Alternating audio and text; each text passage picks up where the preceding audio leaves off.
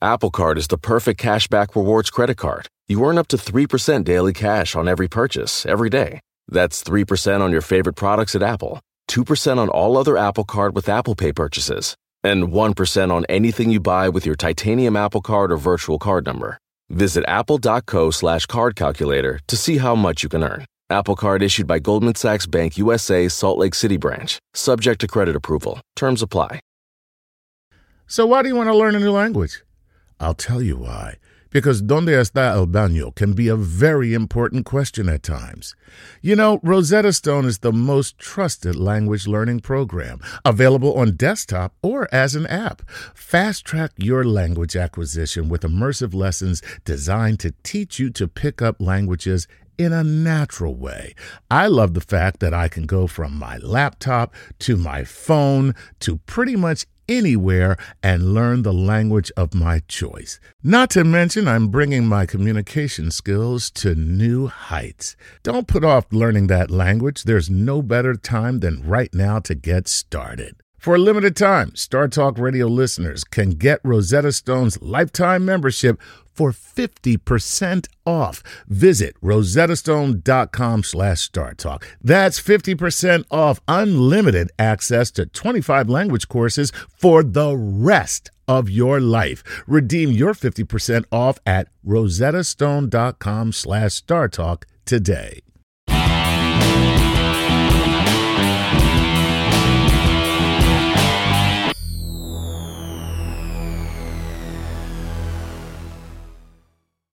I'm Gary O'Reilly. And I'm Chuck Nice. And this is Playing, with, science. I hope you are ready to take a trip into the clandestine and murky world of doping. This is the show we promised you, so snuggle up, get comfy, whatever works best for you. Some call it performance enhancement, others simply call it cheating. And some call it a waste of doing drugs because, well, there's only one reason to really do them. Uh, so if you're an elite athlete and you took that decongestant by mistake, or maybe you made a grab for that unaccredited food supplement, chances are that in the eyes of the WADA, you broke the rules and you're just a drug cheat. So what does it do? And how does it do it? And how do you get away with it, most importantly? And if you're a bad guy, you'll want to hear about that. Right, in Neil deGrasse Tyson's interview with Lance Armstrong, the two got to grips with doping in cycling as well as other sports and just how much of a boost your performance can get when you dope, and then go on to debate whether the future will be clean. And I assure you, you are going to want to hear what Lance Armstrong says about that one. Yeah, and bringing us their extensive expertise are publisher of Skeptic Magazine and the author of The Moral Arc, Michael Shermer, clinical psychologist at Mount Sinai Hospital in New York City, Dr. Tom Hildebrandt, and medical ethicist and author of The Ethics of Sports, Dr. Arthur Caplan. Yeah, that's bases covered there. Yeah. Busy show. So start the clock, see if we break any records, and if we do, It'll be sample time, mm. but don't worry, Chuck. We'll flip a coin for it. Oh no, don't worry. I'm having somebody else pee in a cup for me. Okay, that's that covered. right. Um, so we know people dope. Yes. We know athletes are dope. We go back to ancient Greece and know that they chewed on animals' testicles to get testosterone, and if you did that now, you're banned. Sexy, know, isn't it? Just mm. so now we now now we're just getting to this point where people have been outraged, but it's been going on for so long, mm-hmm. and mm-hmm. now we're coming to terms with the fact that maybe one in 30 get caught. Right. Now, that's a real discrepancy between the World Anti Doping Agency, the athletes, their entourages, the teams, state sponsored doping, mm-hmm. whatever the stages are there. But they're always playing catch up. Yeah. Always seems to be a real problem. So we're going to try and find out how we shorten the gap, if we can shorten If we can gap. shorten the gap. And, you know, these are all questions that uh, that we'll discuss and, and um, explore during the show is can we shorten the gap? Uh, is it cheating? Why shouldn't we just allow guys to do it? I mean, I certainly have questions that I want answered during this show because there's, I may feel. See, I know you feel. I feel a little let, differently. Let, let, the world, let it go. Hey, man. I, what do you want. Hey, look, it's an arms race, okay? Uh, according to our latest president who said about nuclear arms, let it be an arms race, you know? And I, I kind of feel like I want, I, I, I have a saying, mm. I want my rock stars high and I want my home run hitters on steroids. So, I mean, that's, but listen, listen. But there's the other side of the equation where people say, no, I want my athletes clean. Pure. The TV want this to be that way, and Yeah, that, that- so well. Let's see. Yeah, you one- feel that two way horses pulling in opposite directions. And here's the way I feel. You feel that way until you go back to watching baseball like it was in like 1960, whatever. And like, you know, guys hit home runs like every other day. Okay. We, we don't, you know, no, see, people the say they is- want it, but you want the excitement. And that excitement comes at a cost. And for me, that cost is, is doping. such an enhancement in training methods. True. Understanding. True. The appliance of medical science legitimately Okay. to an athlete. So we're able to do specific things to improve performance in just in the biomechanics without introducing any chemical advantage. So we are going to see a progression. What we're not going to see is off the chart immediate breaking records and results. So it's a case of are you patient enough to see the evolution of, naturally of athletes? Hey, listen, that is a great point you're making there, and I'm, I can't say that I'm not in agreement with that. So, uh, you know what? Speaking of agreement, disagreement, why don't we get into this show? Now it's time to bring in our first guest, uh, Michael Shermer, uh, publisher of Skeptic Magazine and Scientific American columnist who wrote a column titled "The Doping Dilemma," author of "The Moral Arc: How Science Makes Us Better People," and most importantly, a prolific cyclist himself. Uh, please welcome to the show, Michael Shermer. Michael, how are you? Hello, everybody. I'm doing well, thank you. All right, before we get into the controversy surrounding Lance Armstrong, let's first listen to a clip where our own Neil deGrasse Tyson sat down with Lance himself. How much would you say your performance was enhanced as a percent of yourself from when you were at your peak response to these chemicals? Well, so these, and I've talked about this in the past. So that generation, the problem was in cycling, you had you always had some of that, and you had, and I and I break it up into two categories: low octane and high octane. And you've always had, and maybe still have, some low octane. So these one two percenters, and then came Low octane enhancements. yeah. Yeah. So whatever. One or two percent. If you're world class and you just have to beat the one person, that'll do it. Right, but they, but assuming that everybody opts in for low octane, mm-hmm. right, which they did in the old days. But then what happened is somebody came along, big pharma, right, came along with something that was high octane, and that was EPO, and that was not one or two percent, that was ten percent. And so it was so great, EPO.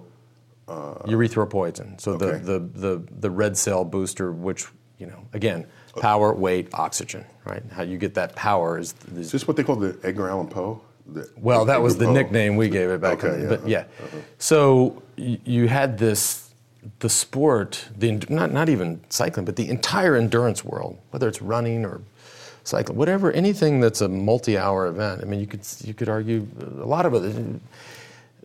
They discovered it, and it was so beneficial to the ones that that that made that. It, it, it spread like wildfire. And then everybody's faced with this uh, this quandary of like, oh my God, like what? One or two percent, you, you can almost manage that. You could say, you know what, uh, I'm not gonna I'm not gonna do that, and I and, and I can still compete. Ten percent, then you're faced with the decision: do I opt in or do I go home? This is a lot to unpack there, Michael. And before we uh, before we let you uh, respond to that, first of all, let's give a little bit of cred to why you are um, deemed um, uh, able to speak about this. Uh, you were um, starting in 1979 a um, uh, a cyclist. You made the jump to cycling, and you became a professional rider, right? Yeah, in the 1980s, I competed in uh, long distance cycling. So I was one of the co founders of the 3,000 mile nonstop transcontinental bicycle race called Race Across America, or RAAM for short. And I did that five times, rode across the country five times, and I was race director for 15 years. So I, you know, I went across America 20 times total by bike or car. So I know the sport inside and out. In the early, in the uh, middle 80s, I knew all the Olympic cyclists, and this is back when blood doping, where you pack in your own blood that you took out earlier, Right. uh, was legal. It wasn't even banned, and everybody was doing it. Uh, I I didn't do it for various reasons, but I knew a lot of people that did, and it was right when doping was becoming much more effective as a tool for performance enhancement, and therefore the rules then began to be designed by the governing bodies of what should be allowed and not allowed, and and that's really when the whole doping thing became an issue. As Lance noted, you know, the, the doping had been part of the sport for all the way back to the early 20th century for sure, but it wasn't a thing that anyone really cared about. Uh, I mean, it was just knowing everybody did it, you had to do it. Uh, it wasn't until the 80s and 90s that it became a thing to regulate, uh, and that's when it became a moral issue. So now let's talk about this um, because I'm not sure if it's because of the controversy that surrounds Lance. I'm not sure if he was equivocating or if this is exactly the case the way he broke it down. Can you unpack that for us and give us a sure. sense of what he is talking about? Yeah, what he's talking about there is uh, for endurance athletes in particular, like cyclists. Uh, the, the best thing you can have for performance enhancement is delivering oxygen to your muscles. Yep. So when he talked about power weight and then oxygen, he, he's talking about uh, once you've trained up to your maximum uh, performance output, say watt, watts per minute that you can push, okay. uh, up a hill, um, the only thing you can do uh, to change your performance is to reduce your weight, so you're you're, you're pushing less weight up the hill, yep. okay. and deliver more oxygen to the muscles, which is what EPO does. So EPO is a um, a genetically um, modified form of erythropoietin, which is naturally in your body. Yes. Oh. That that stimulates the production of red blood cells. So okay. pe- people that ha- are anemic they take this. We think probably around 91, 92 or so.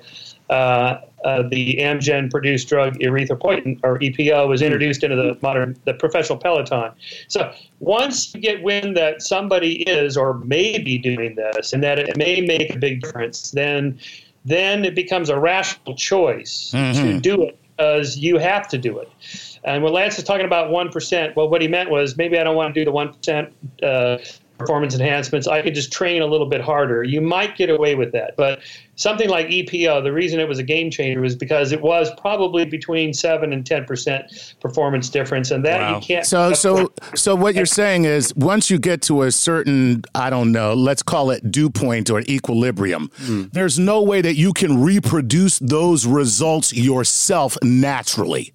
That's right. Gotcha. So dope, doping was part of cycling for decades, yeah. but the drugs they were doing probably didn't make that big a difference. You know, I maybe gotcha. pain, maybe blocking pain or just stimulants so you could keep going. Mm. But but it didn't it, it, didn't make any difference on on you know what you were actually doing on the bike. It was more off the bike recovery kind of stuff. What mm-hmm. EPO did, and then also blood doping. I mean, blood doping is the same thing. You take your blood out. Yeah uh, say early in the season, you put it back in when you need it, you're just putting more red blood cells, which is what uh, EPO does. It it, but it's but it's your own blood, is what you're talking about, right? Always. Yes, yes, it's your own blood, right? But but it's a little risky because it involves hmm. needles and and storing blood for long periods of time. Ah, blood blood, okay. cells start, blood cells automatically start dying the moment you take them out of your body. Okay. So you got to preserve them and, and and keep them you know fresh in a refrigerator somewhere, freezer maybe for a while, and then and then deliver it back into your body. So you got to you got to be uh, agile with needles. And you know, imagine these guys in hotel rooms, the bag of blood on the hook on the wall where they mm. took the picture off. I mean, it's just insane. And you know, it gets contaminated. So there there are risks. What are the ways will a cyclist try and enhance their performance? Uh, okay, EPO. Uh, it's, well, point, it's pointless so, getting the weight because that's destroying the whole, the whole equation. So where else do they go? Well, that well, really that was the game changer, the EPO, and that, mm-hmm. and then once there was a test for EPO, so they shifted to just back to blood doping, which is mm. the older technology.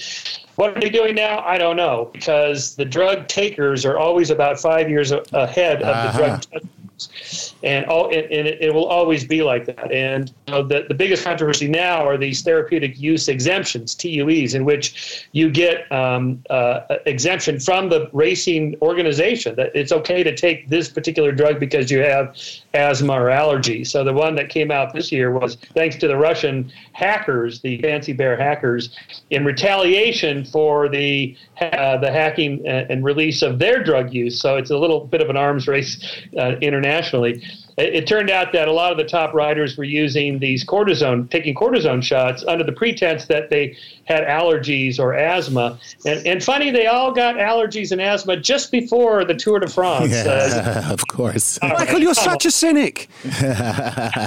well, you know, but if we analyze it from the, the, way I look at it is from a scientist's perspective is from a game theory. Like think of this as a rational choice these guys are making. Don't mm. think of it as a moral choice, although it is.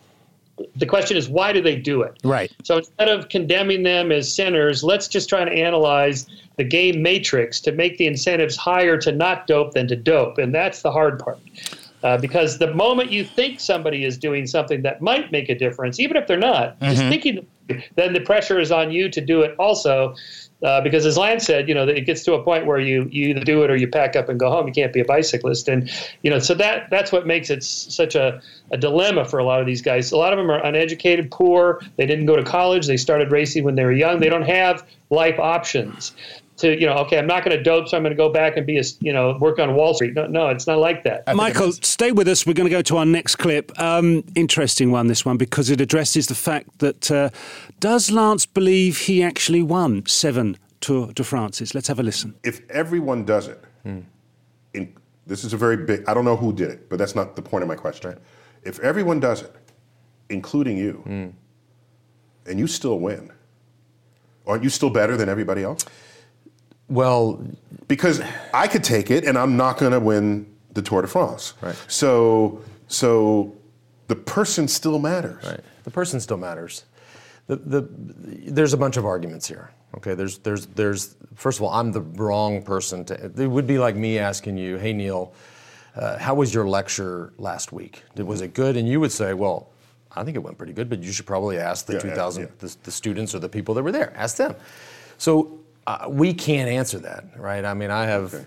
Uh, I mean, I would say, look, ask my ask my peers, ask my rivals you could argue that certain substances are more beneficial to certain people Okay. and less beneficial to others. So that starts to cloud the picture. But then you, you just don't know what all ever. I mean, it was the it was the wild wild west back then. You didn't have testing. You didn't have these guys were. It was it was crazy. And so uh, it, it just all gets murky. Where I go to on that is, uh, I mean, if you ask me, do you think you won the Tour de France seven times? I say yes.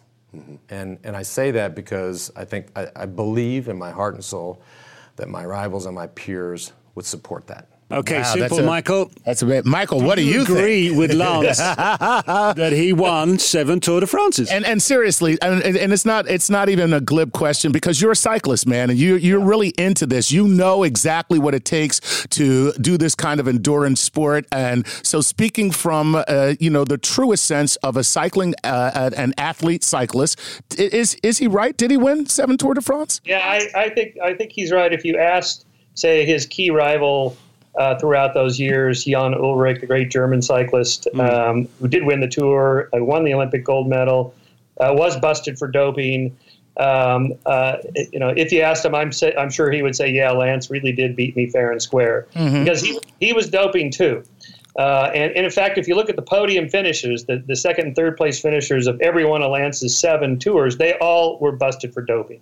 So we know for sure. I can't say all 100% of every tour rider doped. I can't say that. We don't know that for sure. But absolutely, virtually all of them, or almost all of them, or nearly, whatever adjective you want to use. Certainly all the top ones. So Wow. Okay. does, does that mean the, the, it doesn't mean the level the playing field is perfectly level because the, the doping is not a perfect art it's a science that uh, has some flexibility so maybe you know one of the things that Lance did that was different from the previous doper doping programs was he hired the best doctor this Michele Ferrari the hmm. best doping doctor there was to work exclusively for the postal team and not for other a- athletes so the other athletes had to go to other doctors. Now Tyler Hamilton, or you know, Tyler Hamilton talks about this in his book, The Secret Race. He hired this other guy who wasn't so good, and this is how he busted.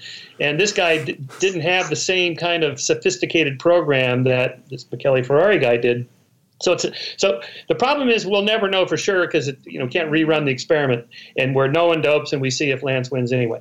Uh, my guess is he probably would um, and because uh, again it, it's a it's a one trial experiment and the other guys he beat were doping and they were probably you know the German team uh, that Jan Ullrich was on was pretty sophisticated. So they, their doping program was probably pretty good probably the same as Lance's. So Wow, that is that's that's that's that's big that's big news, man, for me. I mean, seriously, you've you've really changed the way I thought think about the entire uh, situation. I mean, I've right w- with what you just said. I have a completely different mindset on the whole situation. Okay, so if everybody on in on road racing was doping, How do you feel if you're the guy that always came last?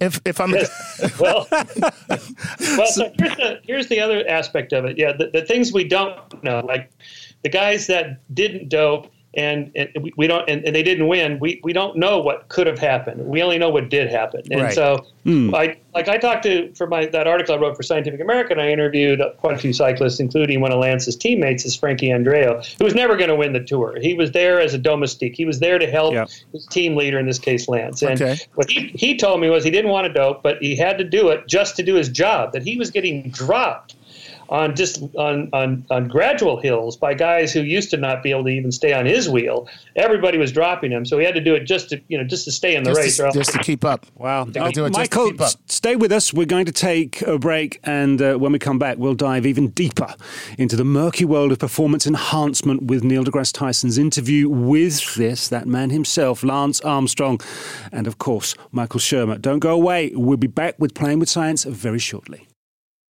Working moms have way too many to-dos. Switch to H&R Block and have an expert do your taxes for you. Block guarantees 100% accuracy and your max refund or your money back.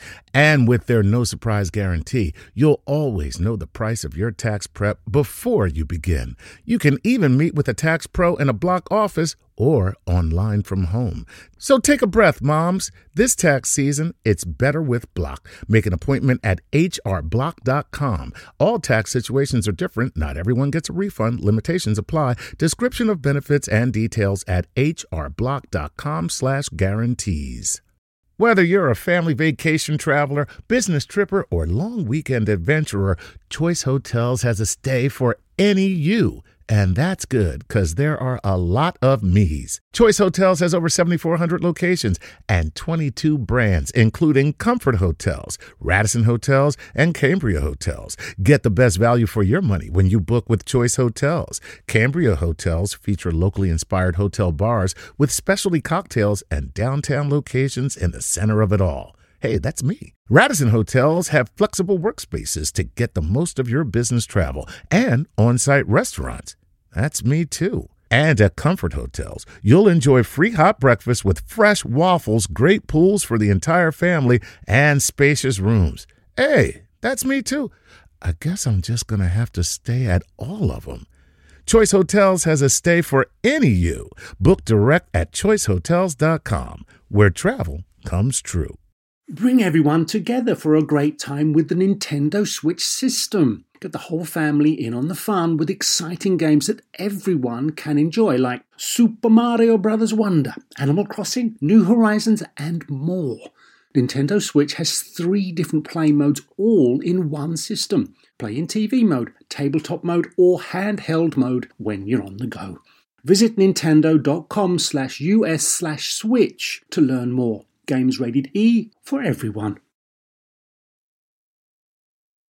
Welcome back. I'm Gary O'Reilly. And I'm Chuck Nice. Isn't he just? Yes. And this is Playing with Science. And today we are diving deep into the murky terrain of performance enhancements, aka doping. You yes. might call it cheating. Whichever way you look at it, we are shedding the light on it. And with us via video call, we have Michael Shermer, publisher of Skeptic magazine and columnist for Scientific Americans. And so, a man who has changed my entire perspective yeah of the Tour de France in every single way. Yeah. Unbelievable. Cyclists on rocket fuel. So I guess we should take a, a listen to another clip, yeah, right, let's Gary? do that. Um, Neil deGrasse Tyson interviewing Lance Armstrong, and they get stuck into the debate regarding public demand for records. Let's take a listen. Can you imagine a future where records level off? And then the public sentiment changes, mm-hmm. and we say, We want you to chemically enhance so that we can see records broken because that's what brings people right. to the sport. And I get I get that question a lot. And is that different from sumo wrestlers right. who so they're not they're not lab chemically changed, but they're dietarily changed. Right. So a sumo wrestler doesn't look like anybody else, right. and they have shorter life expectancies. Yeah. It affects their health. Yeah. Or a bodybuilder. They're long or bodybuilders. Yeah. There's a whole other thing going on there, and we pay to see that. Faster, right. higher, stronger. Again, the, I get this question a lot, but again, I'll say, I mean, I'm probably the worst person in the world to try to answer this. I have the least credibility of almost anybody when it comes to this.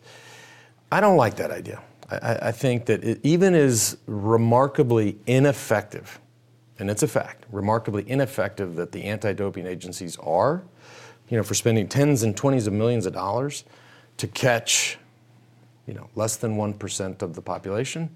You know that's not right. You know that somehow they're missing some.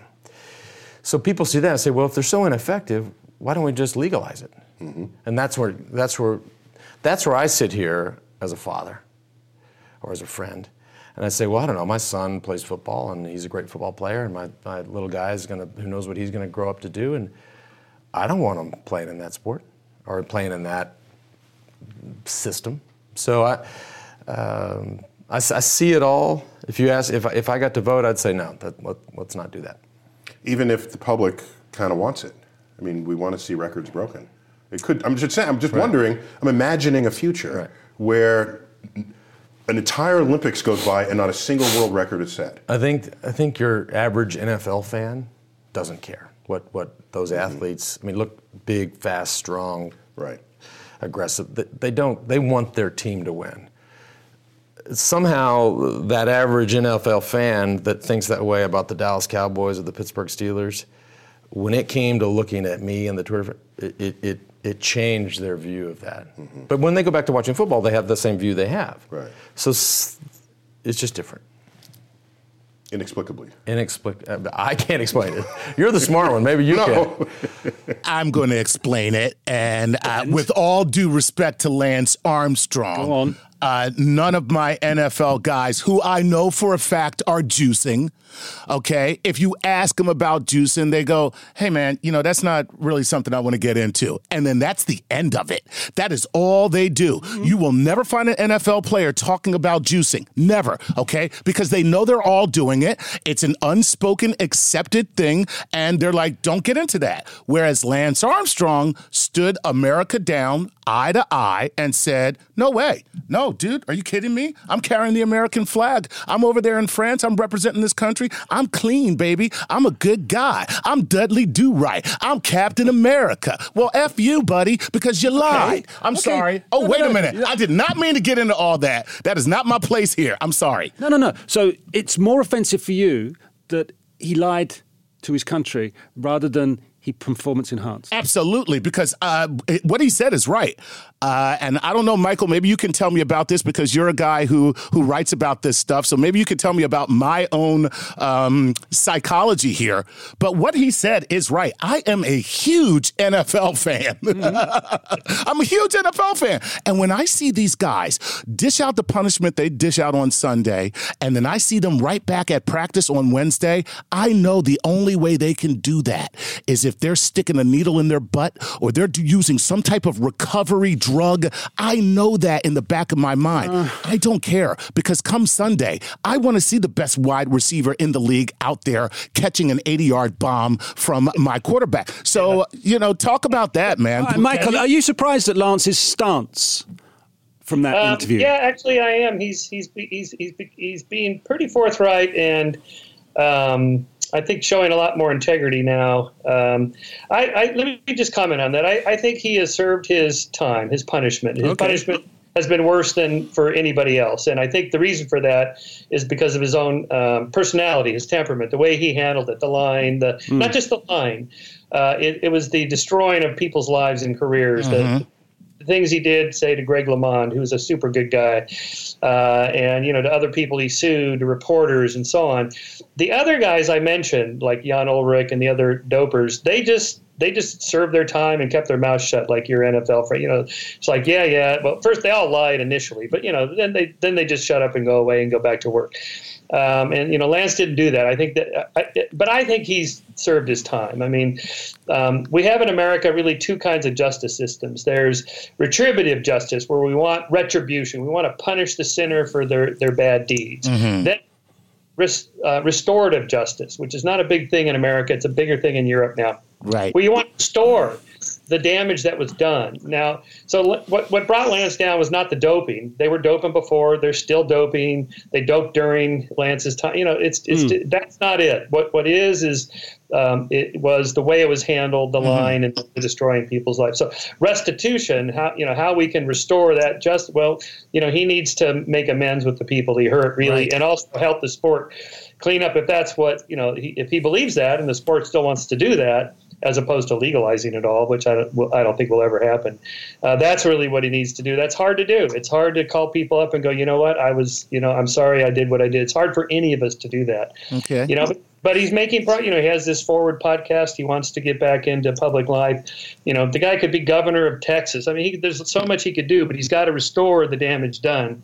And the retribution, I think, has been done you know, leave, you know, leave. There's people want to punish him more. Forget it. Come on, it's been done. Right. And, there's, and I, people, I'm yeah. with you on that. Let's go to our last clip and take a listen to the last one of Neil's little questions with Lance himself. It reminds me of this skit on Saturday Night Live back in the '80s where they were making fun of all of the, you know, the doping, and they said, uh, "We're going to have a new event." Uh, weightlifting where all drugs are allowed, all enhancements are allowed. Yeah. And so they get like one of these Hans and Franz type guys, and yeah. he goes up and he goes to pick up the weight, and the weight is too heavy, but his grip is so strong that he pulls his arms off. He said, "Oh, he pulled his arms off. There's blood splurting out of his shoulders."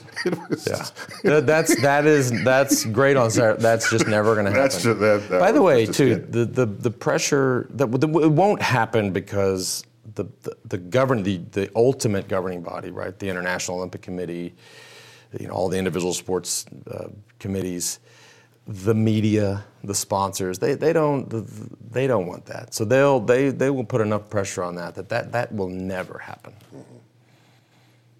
But it makes a good skit. It was a great skit. It was a great skit. There's another thing we've learned. Neil's a big fan of Saturday Night Live. There you go. Uh, okay, is Lance right there? I mean.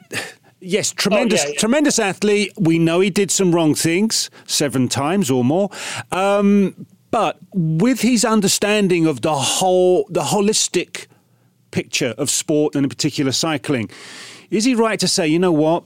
People aren't going to stand for it. The TV want role models. They want guys to look up to, want the clean, pure image of sporting heroes and heroines. Is he right? TV and the public won't stand for it, and we're going to see something like he envisaged in the future. Yeah, no, I, uh, uh, the drugs don't make that much of a difference. So you rip your legs off when you're cycling. I hope not. no, and, and, and, and, so I should add parenthetically to this that you know these athletes are just phenomenal without any drugs at all. They are mm. freaks of nature. I mean, they are six standard deviations out on the on the genetic bell curve of of performance without any drugs. I mean, right. and and and even Lance's teammates that have spoken, like Tyler Hamilton in his book, you know, he said Lance is just a kick-ass, hardcore great athlete just by nature without doing anything. He was yeah. and, and, not just genetically but also training him. That's a huge part of it. it takes an unbelievable amount of discipline to get out there. And cycling's hard really hard. Um, you know it's you're, you're out there uh, in the weather. You know most of the year is cold and miserable in europe I mean, these guys are they are hard men. They are really tough without the drugs. And so the drugs don't make that much of a difference. It's not that huge. They're still great athletes, and they should be admired for that. We're up yeah. against a break, and uh, we got to wrap things up. But could you, just from your perspective as a as a cyclist, as a, a man of science, and as someone who is intimately um, acquainted with this subject, could you kind of just put a button on this for us? Uh, where do you see this going, and what do you think really needs to be done uh, so that this can be? I won't say remedied, but uh, managed in a far better way? Yeah. Uh, well, probably uh, the drug testers need more sophisticated tests to keep up with the drug takers. Mm. But more importantly, the sport itself, I think, needs to reconfigure the incentives and make the you know the, the, the, consequences of doping such that the cyclists don't want to do it. And also the biological passport so to speak. You, you have sort of a profile of where you begin of all your measures. And we know that training can only bump you up to here. And then if all of a sudden within six months you're up here then we know okay. So more of that out of out of um, competition testing, those sorts of things, biological passports early on in somebody's career. We know where you stand genetically. Here's what you can do by training. Those kinds of things. More of that is the only thing, short of just just legalizing everything, but I don't think that's a good idea because we don't know the consequences of the drugs. Uh, but I also worry about the evolutionary arms race trickling down into the lower ranks of kids. Mm. You know, junior ranks, pretty soon high school kids, junior high school kids, because they think, well, if I want to get to, it's like the people that want to go to Harvard and they send their kids to Harvard and they start them in kindergarten at some private schools. Like, oh, come on, right? You know, so you get that, you know, I got to start right away early, and so I, I would worry about drugs being uh, used by uh, teenagers and kids. Absolutely. Wow. Hey, man, this is just super, super great stuff, yes. Michael. Thank you. Thank you so much for being with us, man. This has been a fascinating conversation. Yeah, Michael, thank you so much. Uh, we must get you back on the show sometime soon. So uh, we'll take that break now. And uh, thank you to Michael Shermer, publisher of Skeptic Magazine. Please make sure you go and check that out too. Up next, we'll hear from both Dr. Tom Hildebrandt and Dr. Arthur Caplan. Dr. Caplan is a professor at NYU of medical ethics and author of The Ethics of Sport, while Tom Hildebrandt is clinical psychologist at Mount Sinai Hospital, and we'll get both their views on doping in sport. This is Playing with Science. Do not go away. Rack your look for spring at Nordstrom Rack and save up to 60% on brands you love. Rag & Bone, Vince, Marc Jacobs, Adidas, Joe's, and more. Great brands, great prices every day at Nordstrom Rack. Score new dresses, denim, sandals, designer bags, and sunglasses, plus updates for the family and home. Get your spring on for less, up to 60% less, today at your Nordstrom Rack store. What will you find? Welcome back. I'm Gary O'Reilly. And I am Chuck Nice. And this is Playing, Playing with, with science. science. And today we are exploring the murky world of doping. Yes, we've heard from Michael Shermer, we've heard from Lance Armstrong and Neil deGrasse Tyson. And so far, we've mostly considered the effects doping has on the sport and sports itself. But now let's take a closer look at what the negative effects it has on an athlete's body, athlete's brain. And to do that, let's bring in Dr. Tom Hildebrandt. Welcome to the show, Tom. Hi, how are you guys? Hey, we are good. Just so as people know, you're a clinical psychologist at Mount Sinai Hospital in New York City. Yes. With direct studies on the psychiatric, behavioral, and physical consequences of using performance enhancing drugs. Um, imagine I'm on the Lance Armstrong team doing a Tour de France, one of the seven that he's won. I could possibly on EPO. Uh, I could be blood doping. Uh, mm-hmm. I'll then be taking steroids most likely for recovery because I've got 21 days out of 23 that I am going to be hitting the road. Then I'll be taking masking agents. So as I pass that sample test, right. I'm a pharmacy on wheels really going uphill and downhill. What on earth is happening to me in a molecular sense? And then what is going off in my head? Mm, good. Well, I think what you do is you, you strip your, your certainly your brain's natural ability to adapt uh, to those situations. By manipulating it pharmacologically, you sort of you take the, the, the normal ups and downs and, and swings and adaptability out of it. You, you provide this sort of constant, either high dose or during withdrawal, uh, uh, low dose, right? So it takes time for your system to catch back up and, and re regulate itself. So either too high or too low, you end up in situations where you act outside of your normal behavior. Hey, can you do me a favor and sure. um, when because what, what Gary just explained uh, sounds absolutely frightening. I never really thought of it yeah. that way. Um, uh, so take us through that each what the body and the brain is going through with each one. So the we know about the oxygen to the bloodstream, but mm. that that we discussed already with Michael Shermer. So then you want to talk about adding on top of that uh, the the steroids for recovery. What does that do to you? Synthetic androgens, uh, as they hit the brain, they sort of they occupy the primary receptors that male hormones work on. Uh-huh Right. And depending on your on your baseline uh, development, uh, you're either more or less sensitive to those uh, signals. Uh, if you think of what androgens do, they kind of uh, uh, motivate people to act externally in the world. So they can provide energy, confidence. They make you feel um, really strong and impervious to pain. They also start to change the signaling in the opiate system. Uh, so part of that confidence or invincibility really comes from uh, a true kind of knockout of of pain signals that are coming up uh, through the central nervous system.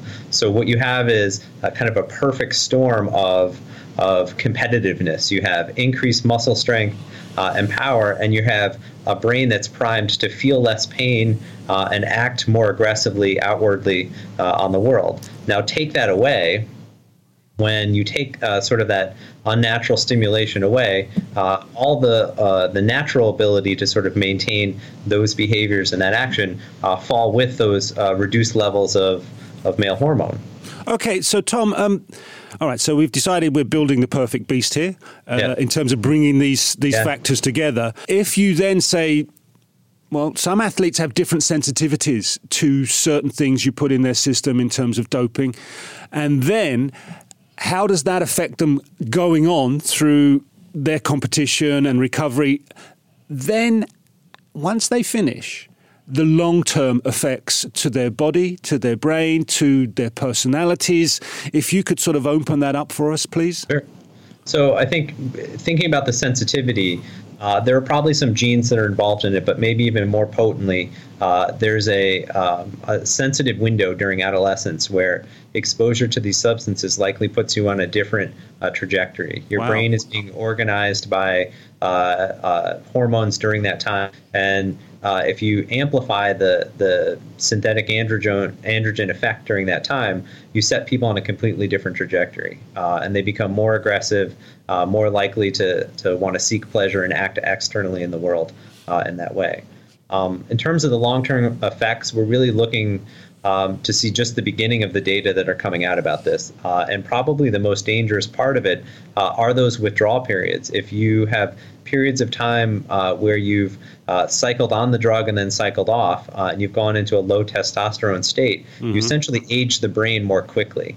Uh, so you sort of uh, uh, the the data look more and more like uh, kind of a um, a dementia-like syndrome that happens in the brain oh. uh, that comes from likely low per- periods of low testosterone or or low hormone levels in the brain. That serious. Yeah. Is that serious from your research you've been able to discover that it could yes. with with that in mind and I'm I'm only asking as a devil's advocate here. Um, and by that I mean I'm the devil. yeah. Um, uh, I believe that perhaps, and I've I've gone on record with this, and uh, uh, there are a lot of arguments against it that I accept willingly. But why isn't there a push to find a way to make these agents um, safe, healthy? And be able to be utilized in a healthy way. I am not talking about in children. The developing brain is a minefield of um, uncertainty. You just can never know. I'm talking about for a professional athlete. Um, why can't we find a way to make this safe and regulate it and say here are the acceptable parameters in which uh, you're able to use these agents? Well, I think there are two reasons why that hasn't happened. Okay. One uh, is because it's associated with cheating. Okay. Uh, so that that initially will eliminate any of the, the kind of scientific investigation into that very question. Gotcha. Uh, because if you if you try to answer can this be safe, but uh, safe for people who use it already to cheat, uh, to begin with, uh, no one's going to fund that. No one's going to support that kind of research, even if it's a good idea. Okay, well, you know what? That's a, uh, you, you. I don't. As succinctly as you have put that, that is the best answer that could be given. Hey, listen, you know we got to wrap it up. Do me a favor, just before we let you go.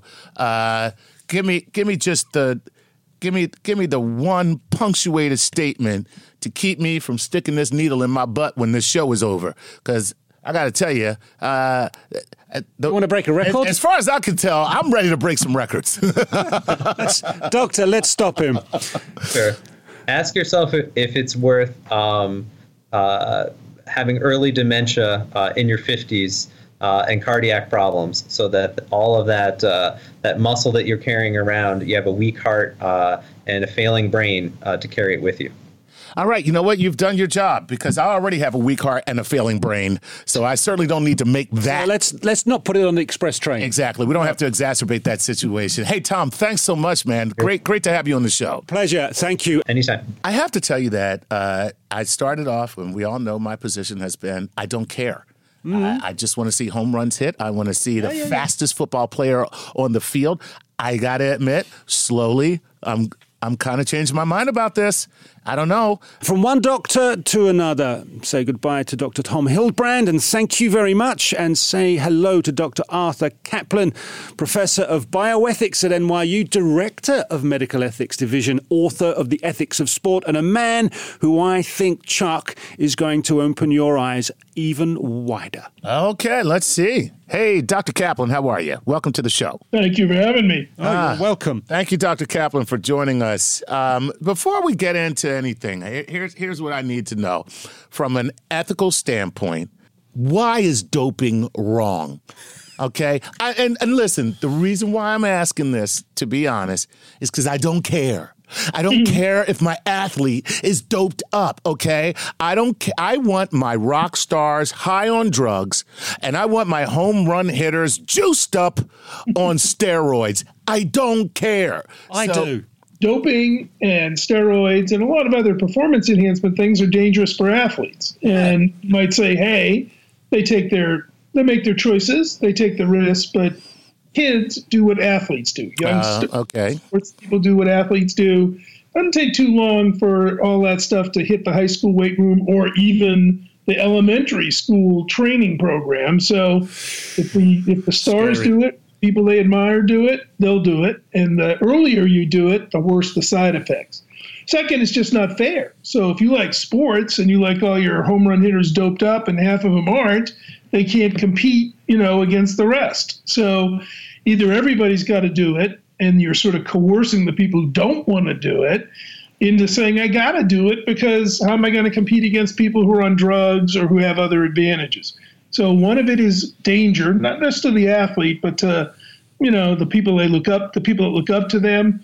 The other is basically a kind of coercion that once you take uh, doping in, everybody's got to do it whether they like it or they don't like it. Is there a simple one stop shop that will cut all of it out? I don't think so. And in fact, it may get worse for a science reason that's pretty interesting.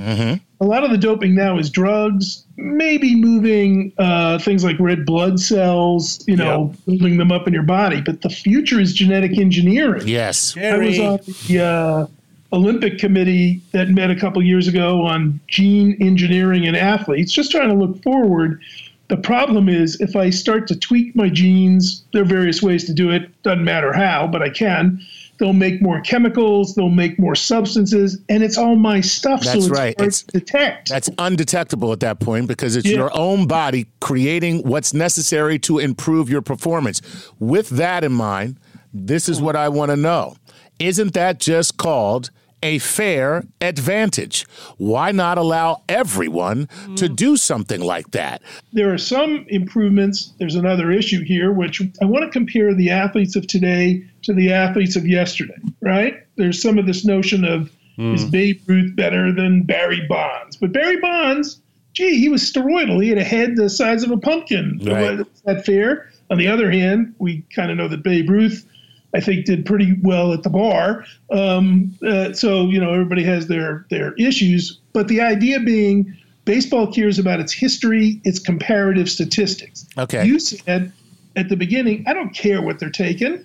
If they jump as high as possible, I'm loving it. Well, some people like wrestling, pro wrestling. It becomes an exhibition at some point if the competition is about who's got the best pharmacist. But what we really have to think hard about is do we want to do things that encourage dangerous behavior? That should be one standard, particularly in kids Yeah. who emulate what the adults do.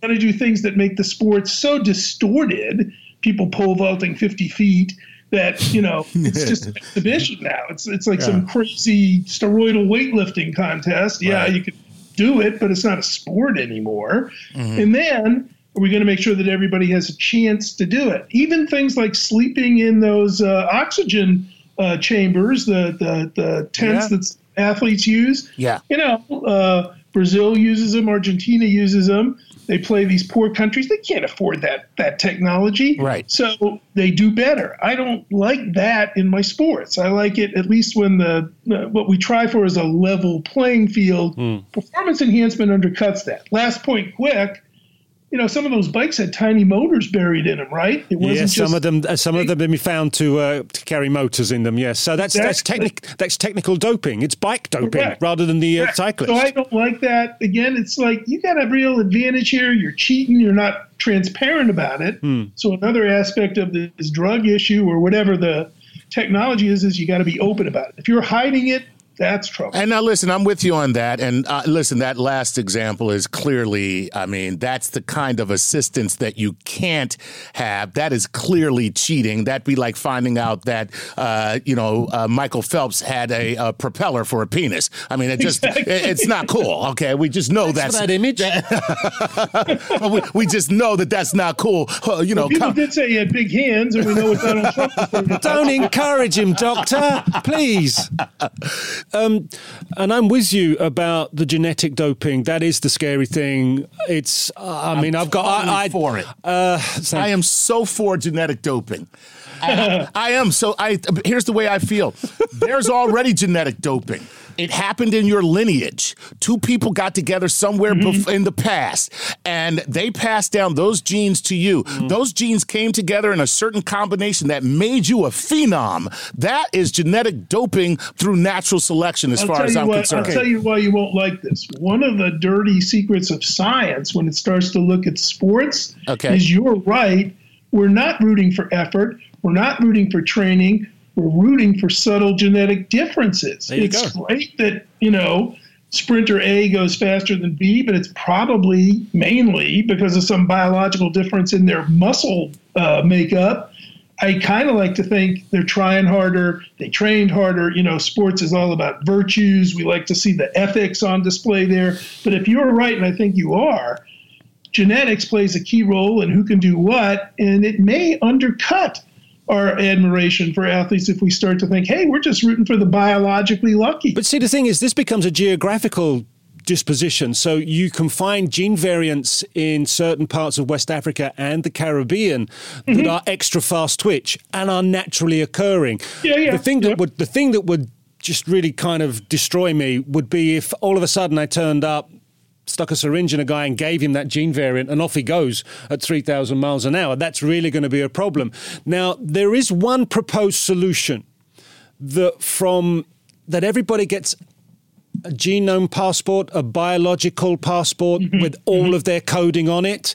Mm-hmm. And then if all of a sudden I come along and stick that syringe in somebody's thigh, yeah, you'll you'll see you'll see the mutation. change in their passport occurs. Are we close to that, or is that just me? It's a fantasy? great idea. It's probably the way to monitor genetic engineering in the future, but we're not there yet. There are mm. so many small changes we don't understand that we can't really build that passport. Maybe 20 years? Yeah, not mm. today. Well, I have to say that the one thing that I agree with you on and that you have made a very cogent case for is uh, the future of any sport in young people. And so that creates uh, definitely a, um, uh, a rift within my reasoning uh, because I have no answer for that whatsoever. So on, on that level and that level alone, I'm with you guys. But everything else, screw that. everything else, I'm like, screw that man. So oh, back to the rock star, Doctor Doctor Arthur Caplan. Thank you so much for your time. It's been a pleasure, uh, Doctor Arthur Caplan, Director of Medical Ethics at NYU and author of The Ethics of Sport. Make sure you check that book out. So, well, that's our show. There um, Yeah, thanks to our guests uh, and we mustn't forget. Of course, none other than Lance Armstrong himself and the man, the myth, and not the legend. Mm. Oh, no, the man, the legend, and not the myth, Neil deGrasse Tyson. So Chuck's mind's been changed. I wonder if yours has yeah. regards doping. I'm Gary O'Reilly. I'm Chuck Nice. And this has been Playing with Science. You know what we're going to say next. See you all soon.